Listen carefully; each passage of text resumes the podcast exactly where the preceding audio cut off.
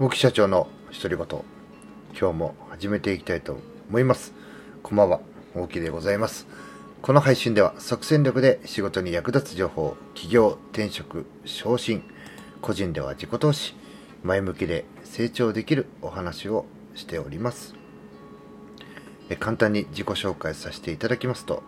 え私は人材業をなりわいとする株式会社 LMC という小さな会社の代表をしております。サラリーマン歴約10年。起業して10年。売上ゼロ。顧客ゼロ。従業員1名。自己資金150万円で起業。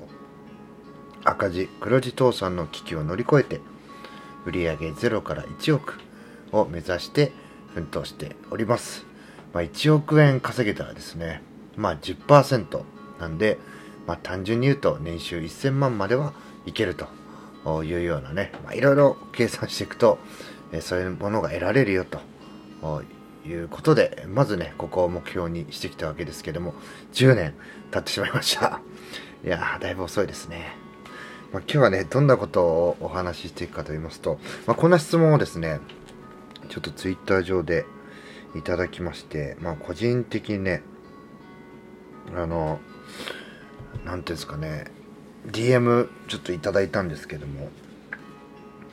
えー、まあ、売り上げというか、なななんだったっけな、ちょっと今、携帯見ますね。あ起業してですね、え、初年度から成功するためにはあ、どういった意識とか考え方を持って始めていったらよろしいでしょうかって、かなりね、漠然としてますよね、この質問ね。ね。まあ、僕よりも、まあ、一回り以上お若い方なんですけども、まあ、まずですね、えー、ノーと言わない、言い訳しない、不平を言わない、できないと言わない。これね、一つね、ポイントの、一つどこじゃないか。1、2、3、4つね。これポイントなんですよね。こう人に対してもそうですし、物事に対しても、まあ、ポジティブに考えていくっていうことなんですけども、まあ、基本的に、えー、私の経験でお話しますと、まあ、ビジネスですね。これは、サラリーマンの時もそうですし、あの起業してからも変わらないんですけどもこう問題解決の連続それを、えー、お金で、まあ、評価していただいているというかなその対価、まあ、その問題を解決してありがとうと言ってお金をいただいているというね、えー、意識、まあ、そういう認識が非常に強いんですよね僕としては。まあ、これまでねこうできないとされてきたことを、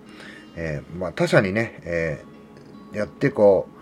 お願いしてもやっぱダメだったと。だからね、僕の会社に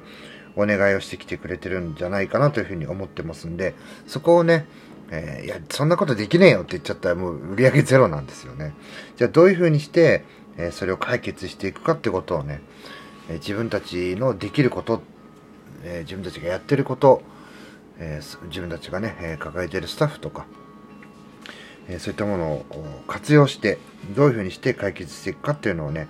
考える時にはねやっぱりそういう事例がなかったものっていうのは僕がねやっぱ出ていって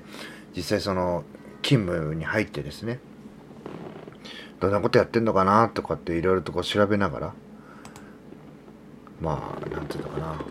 マニュアルとかそういうものを作ってで自分が知ったものを雇用したこうスタッフにこう指導していってどんどんねえー、自分が入れ替わっていくみたいなことをね、時間をかけてね、やることなんかも全然あります。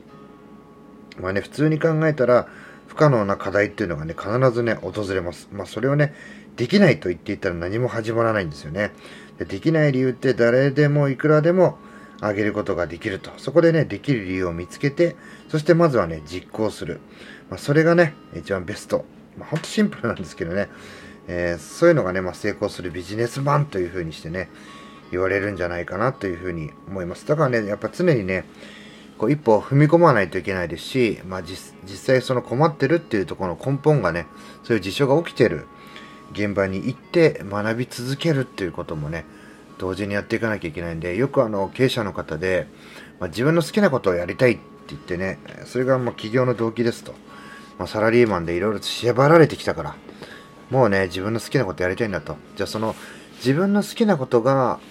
まあ、お客さんにとって、まあ、エンドユーザーさんとか法人とかね、お客,、まあ、お客様にとって、えー、それがねこう問題解決に当たるものなのかっていうところをねしっかりと把握していかないと、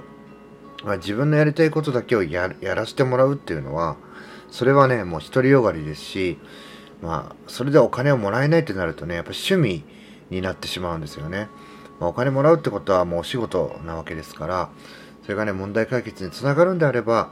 まあ、それでもいいかもしれませんが大体ね、えー、僕の経験上ピントがずれてることが多いんですよね。こっちは1と2の問題があって自分のやりたいことっていうのは1だけどやっぱ2もねセットでついてきちゃうってなると2の部分も学ばなきゃいけないしそこをどうやってやっていくかっていうのを考えなきゃいけないしっていうねあのほとんど自分がやりたいことだけがねセットで来るものなんて経験上なかったなというね。まあサラリーマン時代も今も、まあ、そういうのはないですね。なのでまああの何が重要かっていうようなねちょっとお話に戻りますけどもノーと言わない言い訳しない不平を言わないできないと言わないこれねまあこれが重要かなと。まあこれねまあって言ってね、まあ、別にあの社畜になれとかね言いなりになれとかそういうことではないんですよね。どうしたらできるのかっていうのをねあの諦めたりバッサリ切る前に考えてみるっていうねそれだけでも大きく成長していくんじゃないかなというふうに思います。最後まで聞いていただきありがとうございます。